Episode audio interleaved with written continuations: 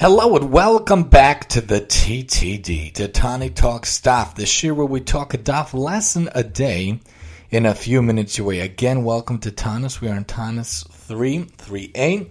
A Tana taught in a braisa. The sages did not obligate one to mention praise for dew and winds, but if one wishes to mention them, one may mention them. The Gemara asks, why is the mention of wind and dew not obligatory? Rav Chanina said, because they are never withheld, as the world cannot survive without them.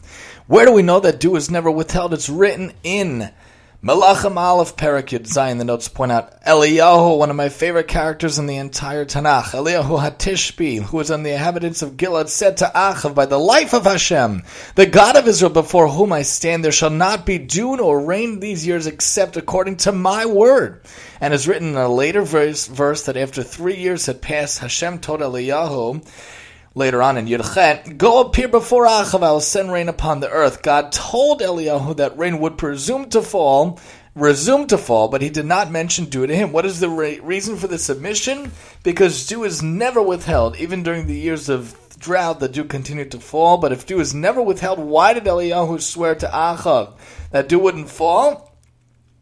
The meaning of what Eliyahu said to Achav, even the dew of blessing will also not fall. The dew that will fall during the drought will not be of blessing, it will not cause any plant growth.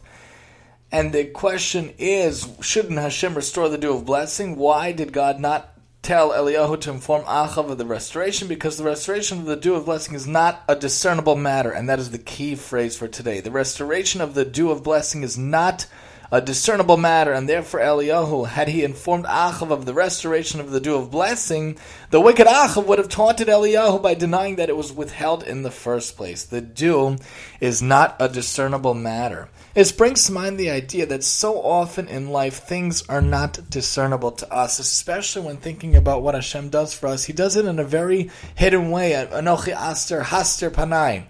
Hashem talks about in the Torah how he will be very hidden. In a couple months, we see this openly in Megillus Esther, how Hashem was quote unquote hidden. But in our lives, a lot of times there is Hashgacha Pratis, but it's very much Hester. It's very much hidden.